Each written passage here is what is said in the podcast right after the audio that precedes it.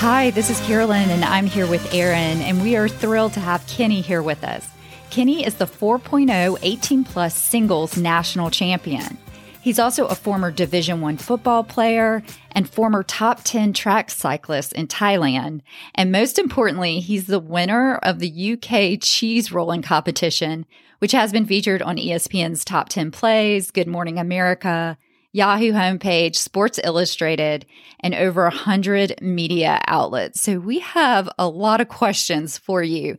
Aaron, can you start us off with the first one?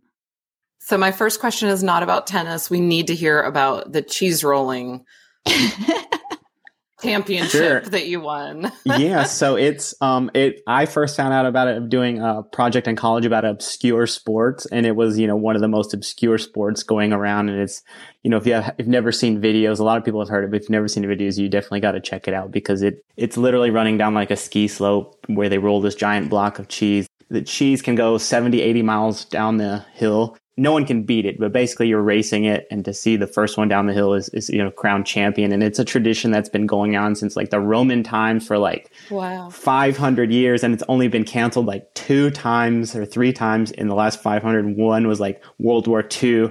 Two was like COVID. And then one year they just had tons of injuries. So like even to watch it is kind of crazy because you see people, you know, ma- major broken arms and legs. So, oh my gosh. Yeah, it's, it's, it was pretty spectacular and crazy. But uh, where did you do that?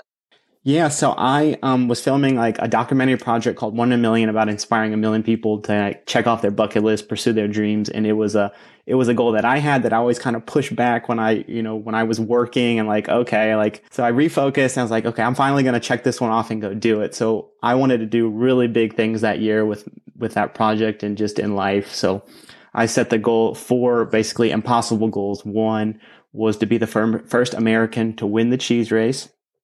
Two was to, they actually do an uphill race too. It's not quite as popular. It's not as dangerous, but it's still an uphill race. So that you run up the hill. It's a separate race. And they, they have women's and men's divisions and things like that and kids divisions. And then three was to make ESPN Sports Center top 10 plays, which was a goal that I had in football that I never accomplished. Oh. And the four was to inspire and reach a million people with my story. And I can proudly say that um, with winning the cheese race, winning the uphill, and then you know the the story went worldwide. So I accomplished all those goals. Wow. You are such an inspiration because Carolyn and I set goals all the time and we talk about them. We put it, we always say we put it out to the world, right? Uh, we write them on our Google Doc. And Carolyn's was to play Ash Barty. She put that out like yes. one of the first episodes. Yes. But Ash has since retired, but we're going to keep putting it out to the world because now we feel like she has more time to play tennis with Carolyn. Absolutely. No, I, I remember that, listen to that episode, and I, yeah, I, I don't know her personally, but I know she has more time now since she's retired. So, you know, I, I really hope she can get that done. And I'm, I'm a big yes. believer. If you know, you, you write it down, you talk about it, you keep um, saying it, that it's, it's going to happen eventually. Yeah, I put it out to the universe, so now I'm just waiting for the universe to respond. So we'll see. I'll I'll keep everyone posted. And I'm a big believer of that. You're like that six degrees of separation, right? And this tennis community is not that big, so absolutely, I think like you just need one person that knows one person that knows one person, and you're there. Yeah, we're Agreed. one degree from Roger Federer because we just interviewed someone from Tennis Warehouse, Michelle, who interviewed Roger Federer. So no, we're two well, degrees. There you go. I guess. we're two, yeah, we're two. we're yeah. two degrees. We're, we're getting there. We're getting there. We're getting yeah, that's right. We're getting there. Um, well, Kenny actually won the national championship in singles, 18 plus. It's amazing. And he came up with the title, which is seven tips to win more matches from a national champion. Um, so I'll start off with the first one, which is setting expectations, goals, and plan of action. What did you mean? For me, you know, it's, it's important to like, you know, set those, define those, um, write them down, review them so, you know, your goal might not be, you know, national champion right away, or might not even be to win a, a tough match. But for me, it, you might be working on something. You might just be playing your best tennis, have opportunities to win. Because I certainly play matches against tough opponents where I'm, I'm literally just trying to hold my serve every time. I'm winning to try to win three, four game. So for me, once I qualified nationals, the goal was to win. And I did lay out a three month plan of playing matches, tournaments, gym workouts, and mental and physical um, training. And then important with goal settings, understanding and developing, you know, growth mindset. You know, you can always improve. You can always get better. You know, our, our talents and our skills are not fixed. And then ultimately specializing my training. And I laid a roadmap out for success and, you know, while trusting the entire process.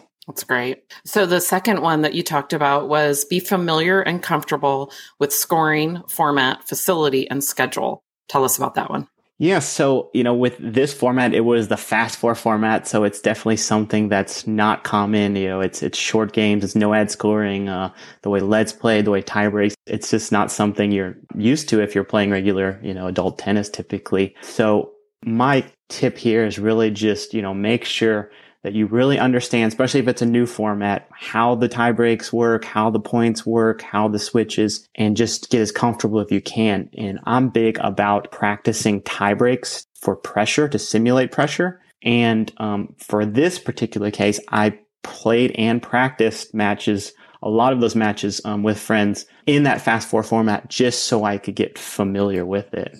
Smart. Have you guys ever played any like weird formats or fast four or any other like pro sets or anything like that? Just yeah. yeah, just at states. Yeah, or even world team. I think this is such a good point because it does make a difference. And what we don't do, Aaron, like we'll tie six six with our friends and we won't even play the tie break because we're like, oh, let's just stop. We're both winners, but maybe we should be. Yeah, I was like, then nobody loses if you if you don't play a tiebreaker, then you both walk away winners.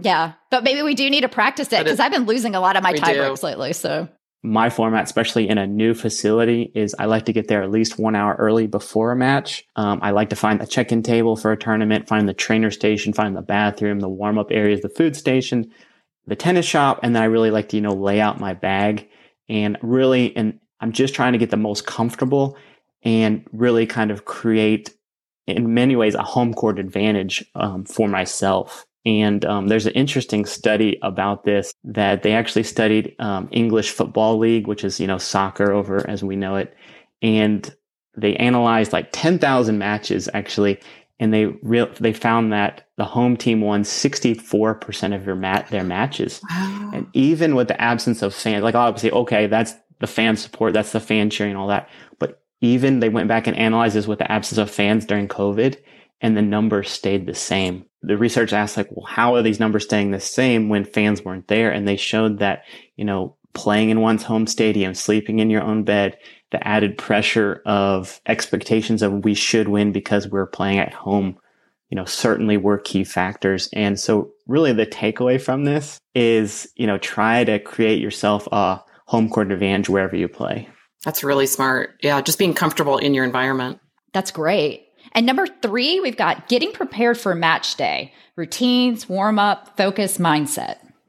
Yeah, so I'm I'm big about you know all these things and, and routines is about getting familiar and I think they help you focus. So like it kind of starts with match day and it's like so my my go to meal is like strawberry oatmeal with banana and coconut water and like every time I eat that I just like I start to feel ready because I really don't eat that honestly when I'm not playing tennis. So that's like my go to meal and then my my go-to snacks like crackers with cheese, Rice Krispies. I actually heard that from other tennis players. They use that also. And then I always have, you know, like extra fruits, fruit snacks or glucose gummies. And I always make sure, especially when it's hot, to carry a couple um, cold sport drinks and cold water for every match. What do you guys use for your? Uh, do you have like your go-to meal, your go-to snacks? I don't, but I need to. And when you said Rice Krispies, is that Rice Krispies with milk, like Rice Krispies cereal? No, like uh, Rice Krispie treats. Yeah, something okay. just sugary okay. eat, like yeah. So I'll answer that question because we have um, Carol and I have an episode coming up about superstitions. So my um, meals and sometimes my preparation, I feel like I actually am going to change my mindset after this conversation because that's actually you're calling it preparation, and I a lot of times thought of it as superstition. So I would listen to the same music on the way to matches. I would um, eat, do what you did, eat the same thing. What were you eating, Aaron? Well, I stopped doing that because I thought it was kind of taking over and I was feeling a little bit crazy that it was more of a superstition rather than a prep. But um, I eat bananas. I, I do take stuff to matches. I actually take those um, applesauce squeezers because that's yeah, something that you can just those get quick, quick sugar. Mm-hmm. But I really only typically drink water. Carolyn, you do have a routine. You're just not saying it, but she always has um, like Gatorades um, or some sort of um, hydration drink, which actually I think and water and soda. Yeah, Coca Cola. I need, there's prep. a lot I can improve on. There's some things I can improve on. I can feel it. I think we all have these these rituals yes. and these super whatever you want to call them. It's just like if you think about them and review them and learn how to like get them help you to focus, I think that's a great thing. So like with yeah. mindset, for me, like when the match about to start, you know, you got to focus on that match because especially mm-hmm. when you're playing tournaments, it's easily get focused on your last match or the next match. And you're kind of like, really, you have to play in that mindset of this match is the most important right match now. of my life, right? You want to focus in the now. Um, so before a match to help me focus, uh, especially in singles, even in doubles, I don't, I don't like to socialize much. I like to put my phone on do not disturb and just really think about my keys to winning. Even in doubles, like I'm normally off kind of getting myself ready and mentally prepared. So yeah. then along those same lines is, is like a ritual. When I get to there, I like to do like a 20 minute dynamic warm up. And a lot of times I like to do that indoors away from people and like, you know, with headphones in, listening to music. And then if I have time to get on the court before, I like to do court visual, visualization where I take my racket out there, but no ball. And I like, I swing my shots and I line mm-hmm. up and I practice my overhead and my serves and backhand and forehand just to like, you know, feel that moment. My match ritual is, you know, when I'm playing a tournament, I, you know, I get the court assignment from the, the check-in table. I walk over with my wife, I give her a kiss, and I get ready. Um, I I always wear a headband pretty much all the time, so I put my headband on and I kind of turn that you know turn that switch on like it's time to go. So just in the last couple years, I, I, I think I've always been doing these kind of things, but just in the last couple years, I've really started to think about it and kind of make sure that I'm doing my rituals and plan it out um, just to kind of check it off and move through that process. Um, because before I thought that these rituals honestly were kind of weird, all these quirky things. Because like you know, you watch pro tennis and there's these people that you know, I'm sure you guys know, but like Nadal, I love to watch Nadal, and he's mm-hmm. super OCD about his bottles and like stepping on lines and all these things. And then you talk about like Djokovic, like he can bounce the ball like 20 times sometimes. But I realized that like having rituals kind of like this really helped me calm down and focus and really serve better and play better in those biggest pressure points. So my personal ritual is like, especially when I serve, I like to wipe my forehead, like just to touch myself, get focused, like, okay, tap my head. It's like, it's like that. I do three or four bounces and then I serve. And then when I return a serve, I like to self talk. So if someone was standing right, next to me, they're like, why is this guy talking to himself? But like, I, you know, return a serve, I, you know, I tell myself like, okay, get ready. I say it out loud, like, get ready. And then like, especially in a tough point, I, I have this three keywords. Like I say, fight, grind, win.